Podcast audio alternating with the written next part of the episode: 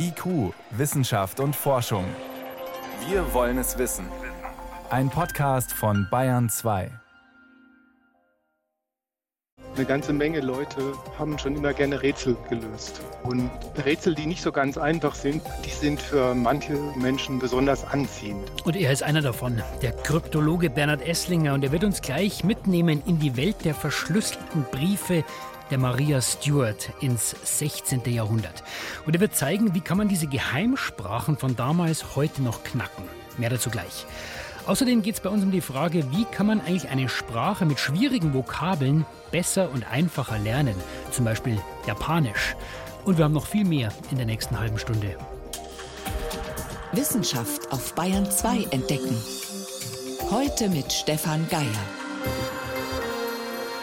Ja, wenn so ein Schriftstück vor über 500 Jahren geschrieben und verschlüsselt worden ist, da braucht man schon ganz spezielle Menschen, um weiterzukommen. Und ein paar von denen haben jetzt bislang unbekannte Briefe der schottischen Königin Maria Stuart entschlüsselt. Die war ja eine der schillerndsten Gestalten des 16. Jahrhunderts, wurde als Verräterin ins Gefängnis geworfen, 18 Jahre lang, schließlich hingerichtet. Ihr Leben voll mit Machtintrigen, Rivalität, Flucht und natürlich dem tragischen Ende. Das ist alles für Theaterstücke, Filme, aber auch für die Wissenschaft. Und jetzt sind Forschende auf bislang unbekannte Briefe von Maria Stuart gestoßen, die sie im Gefängnis geschrieben hat. Da ist gleich mal die Rede von der wichtigsten Entdeckung der letzten 100 Jahre, also in Bezug auf Maria Stuart.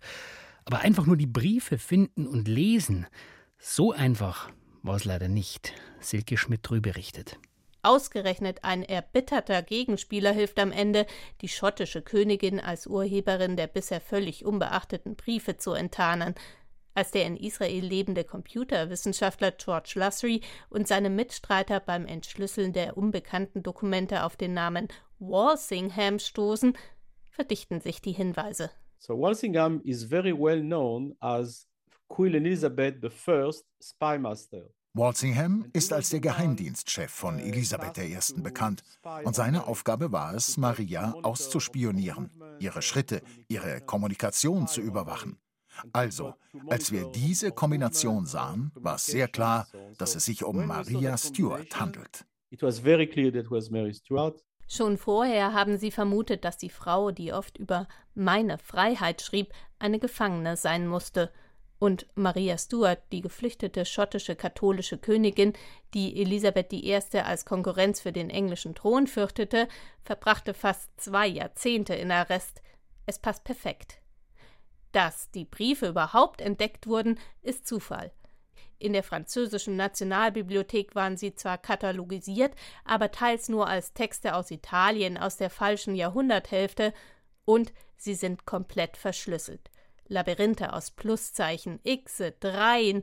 Auch Lussery wusste nicht, was er vor sich hatte, aber Codes sind sein Hobby. It's a passion.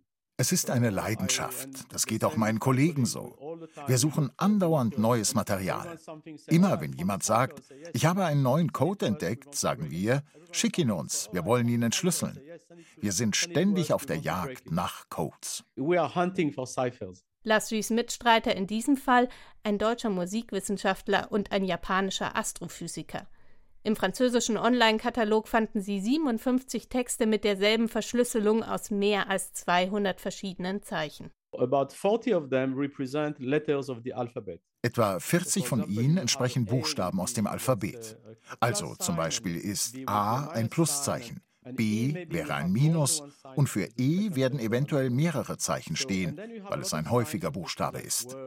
Und dann gibt es Zeichen, die für Wörter, Orte wie Paris, London stehen oder Namen wie die der Königin von England.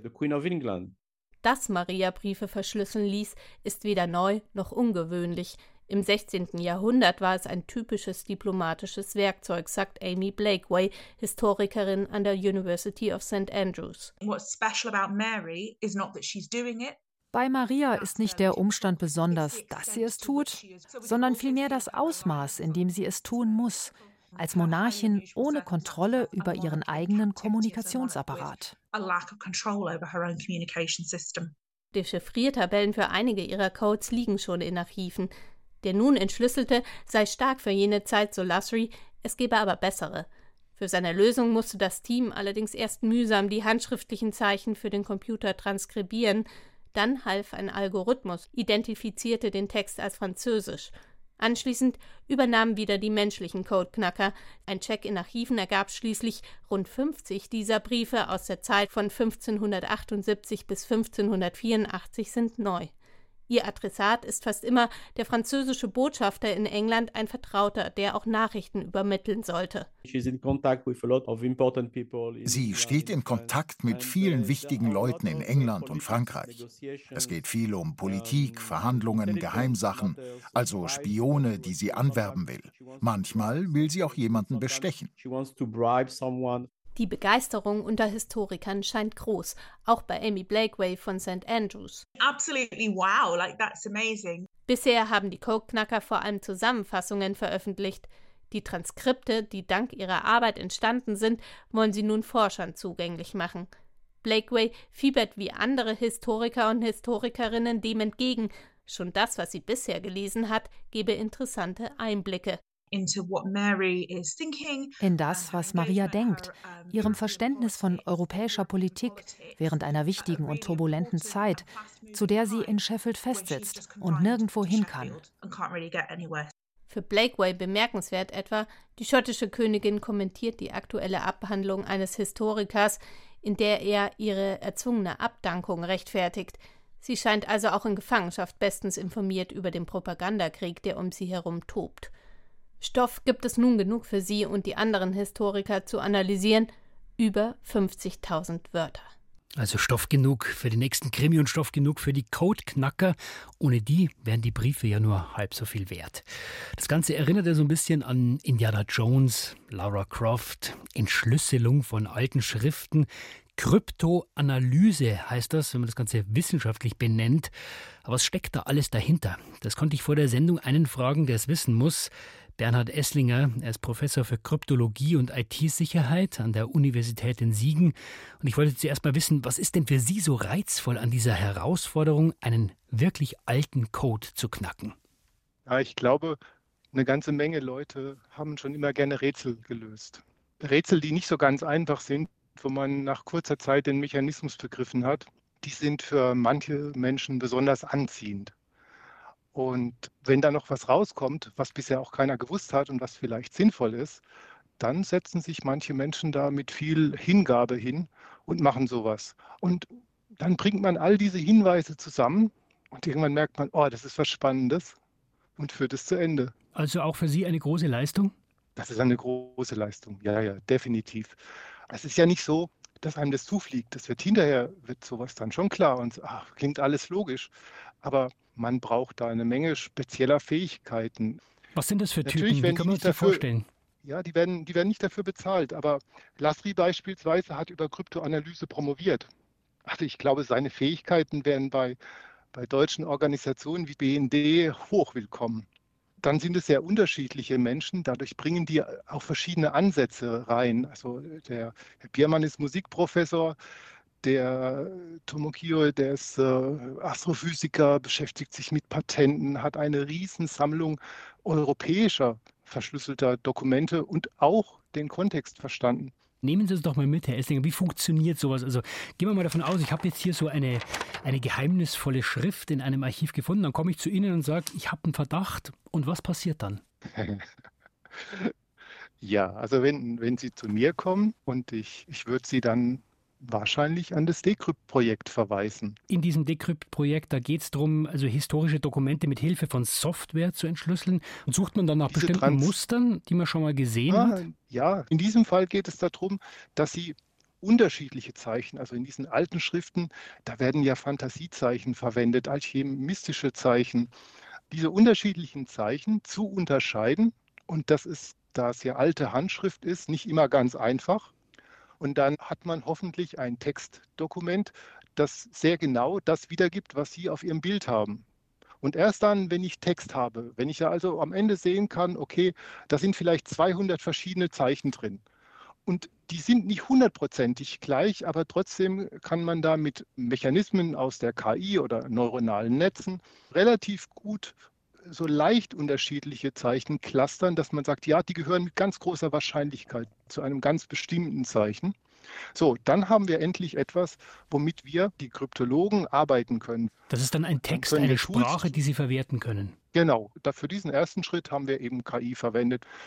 Es könnte aber auch sein, dass Sie zuerst mal gefragt werden, wo haben Sie es denn gefunden? Also solche, solche typischen Metadaten, wann haben Sie es denn gefunden? Wissen Sie zum Beispiel, ob es aus einem Archiv ist? War in diesem Archiv im Umfeld dieses Briefes zum Beispiel italienische oder spanische oder sonst was Briefe? Dann kommen normalerweise Linguisten dran oder Historiker, die dann mit ihrem speziellen Wissen das ergänzen können, so dass man dann wieder von vorne anfängt. Da kommen die Kryptologen mit diesem Mehrwissen und am Ende hat man, wenn man, wenn man Glück hat oder ausdauernd ist, das gesamte Dokument entschlüsselt. Und zwar in einer Weise, dass man sich auch sehr sicher sein kann, das ist richtig. Dann ist es also aber eigentlich eine falsche Vorstellung zu denken, der Einzelne setzt sich da hin, tagelang, wochenlang, monatelang und am Schluss hat das geknackt, das Rätsel. Es müssen immer viele zusammenarbeiten. Ja, also selbst so ein genialer Mensch wie George Lasry arbeitet fast immer im Team. Das heißt aber am Ende, es ist äh, heute wie damals, es ist ein Spiel. Wer gewinnt? Der, der verschlüsselt hat oder der Codeknacker? Genau, und das ist auch das Interessante daran. Wenn man es als Spiel betrachtet, dann macht es auch Spaß. Wenn man, Herr Esslinger, wenn man sich die geknackten Codes aus der Vergangenheit anschaut, tauchen da immer wieder die gleichen Muster auf oder sieht man da immer wieder Codes, die besonders kreativ sind? Also man sieht immer wieder die gleichen Muster. Die Grundmuster sind Ersetzen von Einzelbuchstaben, oder von Buchstabengruppen oder von ganzen Wörtern. Und das zweite Verfahren ist die Vertauschung. Da wird Ihnen der Klartext selbst hin und her vertauscht. In der Historie war es aber so, dass fast nur die äh, Substitution zum Einsatz kam. Also das Ersetzen. Das Ersetzen, genau. Und beide Prinzipien werden auch heute noch genutzt. Nur heute mit dem heutigen Wissen weiß man, die sind gleichwertig. Sie haben ja den Prozess dargelegt. Jetzt kommen wir irgendwann an einen Punkt, an dem uns der Computer oder eine künstliche Intelligenz die ganze Arbeit abnimmt, das alles erledigt. Oder wozu wird man immer den Mensch brauchen? Wir haben ja gesehen, wir können den Computer heute schon ganz gut einsetzen für die Transkription und für den ersten Schritt bei der Kryptoanalyse. Aber der Mensch ist nötig, um die vollständige, richtige Lösung zu machen. Also der Computer ist für uns der Türöffner und danach macht das Team aus verschiedenen Experten die Arbeit vollends zu Ende. Also das ist auch so ein, ein Spiel zwischen dem Computeralgorithmus und dem Menschen. Die Teamarbeit ist nicht nur zwischen den Menschen, sondern auch zwischen den Experten und dem Computer, bis man dann wirklich die richtige Lösung hat. Wie knackt man einen Code, der viele hundert Jahre alt ist und über den man erstmal so gut wie gar nichts weiß? Es geht, haben wir gelernt, ist aber ein Haufen Detektivarbeit nötig von vielen Menschen und inzwischen auch teilweise mit künstlich intelligenten Helferlein. Das waren Einblicke von Bernhard Esslinger, Professor für Kryptologie und IT-Sicherheit an der Universität Siegen. Herr Esslinger, ich danke Ihnen für das Gespräch. Tschüss. Bayern 2. Wissenschaft schnell erzählt. Dafür ist Helmut Nordweg jetzt ins Studio gekommen. Helmut, los geht's mit einem Trick, wie wir besser Vokabeln lernen können. Ja, ein Duft, der könnte hier entscheidend helfen, das sagen Forschende aus Freiburg. Die haben folgendes Experiment gemacht. Versuchspersonen, die sollten japanische Vokabeln lernen. Also für uns sehr schwierige Vokabeln. Ja, ich habe es auch mal probiert, aber viel mehr als Ohio Gazaimas weiß ich jetzt nicht mehr. Immerhin. Aber ein Teil von diesen Menschen hat dabei Rosenduft zum Schnuppern bekommen und mhm. den gab es dann auch in der Nacht neben dem Bett und beim Vokabeltest. So als zusätzlichen Input. Ganz genau, wer den Duft dann gerochen hat, der hat sich gut acht Prozent mehr Vokabeln gemerkt als diejenigen, die ohne Duft gelernt haben. Ist nicht die Welt, aber immerhin ein mhm. kleiner Unterschied. Und die Erklärung dafür ist, beim Lernen verknüpft das Gehirn die Wörter mit dem Geruch. Und wenn wir dann später in der Nacht denselben Duft wieder riechen, dann wird diese Verknüpfung im Gedächtnis verfestigt. Der Schlaf ist ja besonders entscheidend dafür, dass Inhalte dann ins Gedächtnis tatsächlich verlagert werden. Das ist jetzt sicher kein Patentrezept. Ich habe auch gehört, es soll Menschen geben, die mögen keinen Rosenduft. Mhm. Wäre spannend, ob es bei denen auch funktioniert. Aber bestimmt ist es ein Versuch wert, nicht nur für Japanisch. Man kann sie auch mit einem anderen Duft dann mal ausprobieren. Oder mit einer anderen Sprache. Mhm. Ein anderes Thema, Waldbrände und ihre Folgen für Menschen. Das äh, geht jetzt hier vor allem um Schwangere. Wenn die die verrauchte Luft einatmen, dann haben sie ein höheres Risiko für eine Frühgeburt. Das stellen Forschende der Stanford-Universität in Kalifornien fest, einem Bundesstaat, wo es besonders viel brennt und wo diese Forschenden zweieinhalb Millionen Schwangerschaften statistisch ausgewertet haben. Die haben geschaut, nach wie viel Schwangerschaftswochen haben die Frauen dann entbunden und wie viele Tage lang waren sie der Luft von einem Waldbrand ausgesetzt. Also einfach diese Zahlen gegeneinander gestellt. Ja, genau. Und dabei haben sie auch berücksichtigt, wo die Luft vom Wind hingetragen wird. Das heißt eben auch in Regionen, wo man, wo man von dem Waldbrand gar nichts merkt, nichts mhm. riecht. Und eindrucksvoll fand ich an sich schon die Zahl, während der Schwangerschaft hat jede Kalifornierin durchschnittlich eine Woche lang schlechte Luft eingeatmet. Und der statistische Zusammenhang, der war dann auch sehr deutlich. Je länger dieser Zeitraum war, desto früher hat die Frau das Baby zur Welt gebracht. Ist jetzt erstmal Statistik, aber die Forscher vermuten natürlich schon, die Waldbrände, das ist noch deutlich schädlicher als die schlechte Luft so schon, wie zum Beispiel die aus den Städten. Und das schadet dann vor allem den empfindlichsten, also den Ungeborenen. In der letzten Meldung, da geht es jetzt um industrielles Tierfutter. Aus der Dose. Aus, aus, der, der Dose, so ist es. Genau, nicht gerade gesund für junge Hunde. Das zeigen finnische Tierärzte. Auch Sie haben statistische Auswertungen gemacht. Sie haben 16.000 Berichte von Tierkliniken sich, aus, äh, sich angeschaut und haben äh, diese Tierkliniken, die haben chronische Darmentzündungen behandelt, also Durchfall und Erbrechen bei diesen Hunden. Der Hund kotzt. Mhm. Ja, und das ist auch kein schöner Anblick. Äh, in diesen Kliniken, da werden die Hundebesitzer auch nach der Ernährung ihrer Tiere gefragt. Und wenn es im Alter bis sechs Monate Fertignahrung gab, dann stieg das Risiko fast um ein Drittel, dass die Tiere auch später chronische Darmentzündungen hatten. Und ganz besonders schlecht waren übrigens Kauknochen. Was wäre denn besser? Besser ist für den Darm rohe Knochen und Knorpel, auch Essensreste sind gut, Kartoffeln und Gemüse und Beeren.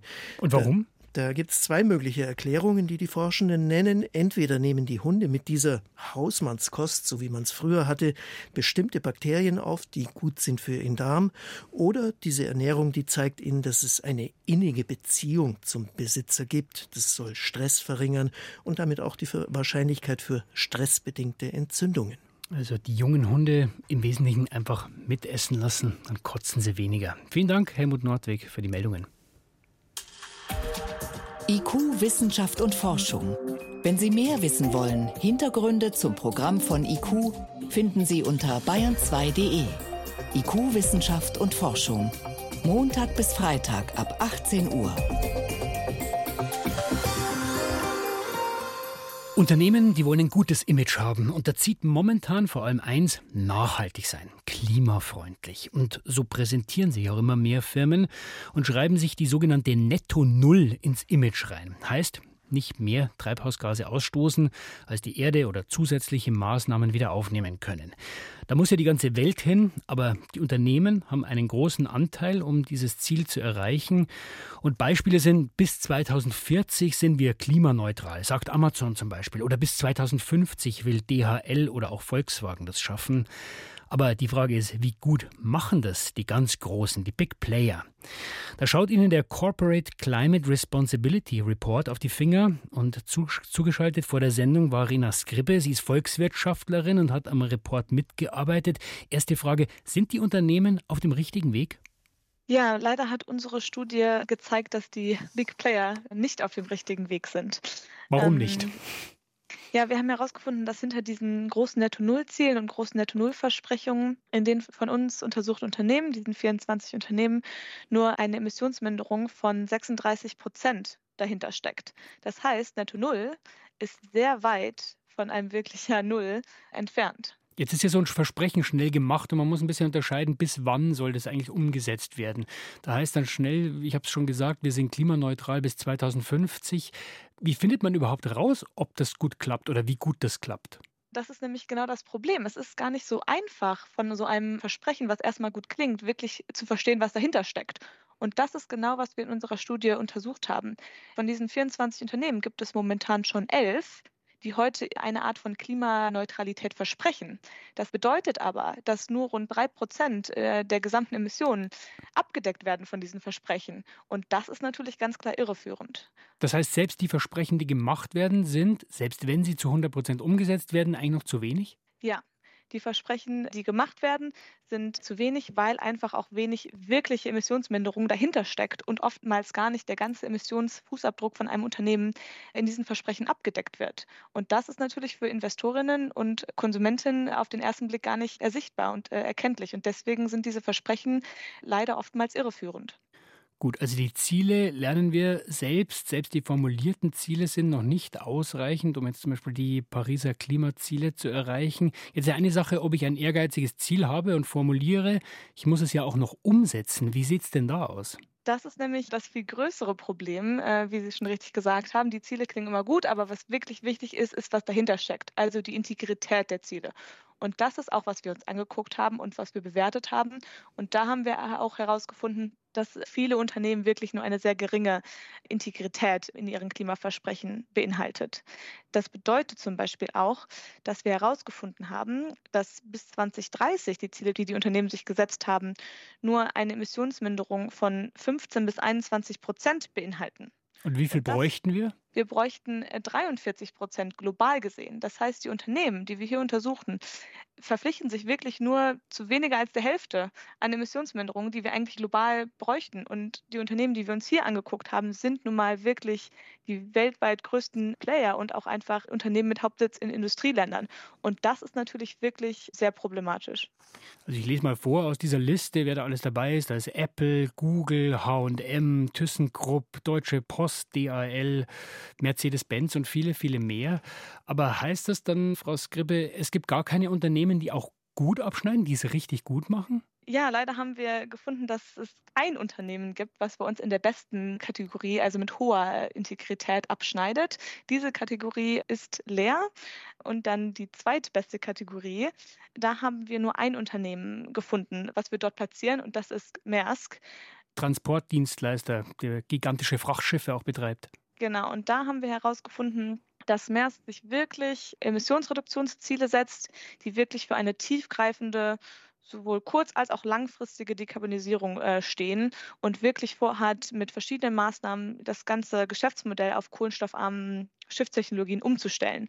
Und aus dem Grund wird es bei uns als bestes Unternehmen bewertet ist ja jetzt eigentlich nicht das erste Unternehmen, das einem in den Sinn kommt. Ein Unternehmen, das Frachtschiffe, die mit Rohöl laufen und einiges da in die Luft blasen, betreibt. Das stimmt. Und das ist uns auch tatsächlich ähm, aufgefallen, dass es wirklich die Unternehmen sind, die, die besser abschneiden, wirklich eher diese ähm, Unternehmen Schwerindustrie oder wo auch wirklich jede Person direkt denkt, ah, da stecken bestimmt viele Emissionen hinter oder das ist ein sehr treibhausgasintensiver Sektor. Warum gerade die? Da haben wir einfach herausgefunden, dass es ein Unternehmen gibt. Es gibt nicht besonders viele, die sich da so ambitionierte Ziele setzen, aber die sind einfach glaubwürdiger, weil sie andere Vorschriften einfach haben in der Schwerindustrie. Das haben wir zum Beispiel auch bei ThyssenKrupp gesehen. Wenn wir uns zum Beispiel im Verhältnis dazu Unternehmen, die wirklich eher so verbraucherorientiert sind, anschauen, da gibt es wirklich die wildesten, kühnsten Versprechungen, weil es da einfach wirklich nicht diese Regulierung gibt und da der Druck an der Emissionsminderung oder Zielsetzung eher von den VerbraucherInnen und InvestorInnen kommt. Dann finden wir, dass sie meistens eher nicht glaubwürdig sind. Das heißt, Frau Skribbe, wenn wir es mal zusammennehmen, so funktioniert es also offenbar nicht. Was müsste sich denn ändern, damit alle grün sind oder dieses Netto-Null-Ziel wirklich schaffen? Geht es nur über staatliche Regulierung? Was jetzt wirklich passieren muss, ist, dass wir uns ganz stark auf die kurzfristigen und mittelfristigen Maßnahmen erstmal bis 2030 fokussieren und uns nicht von diesen langfristigen Netto-Null-Zielen ablenken. Und da müssen natürlich die Unternehmen ganz klar Initiative ergreifen und Emissionen drastisch reduzieren dann muss man natürlich auch gucken, äh, dass wir einfach mehr Regulierung brauchen, weil momentan sehen wir, dass es ohne diese Regulierung einfach nicht funktioniert. Und das ist natürlich ganz wichtig, dass wir etwas abrücken von diesem Netto bei der Netto Null immer, wie man das gerne sagt, und dass wir einfach wirklich uns fokussieren auf aktive Emissionsminderung und weggehen von dieser Kompensation. Wie glaubwürdig sind die Klimaversprechen der großen Unternehmen, der Big Player? Da ist noch, haben wir gelernt, viel Luft nach oben, vor allem in der Umsetzung. Vielen Dank an Rina Skrippe. Sie ist Volkswirtschaftlerin und Co-Autorin des Corporate Climate Responsibility Reports. Danke für das Gespräch. Vielen Dank Ihnen. Und soweit war es das vom IQ-Team für heute. Am Mikrofon war Stefan Geier.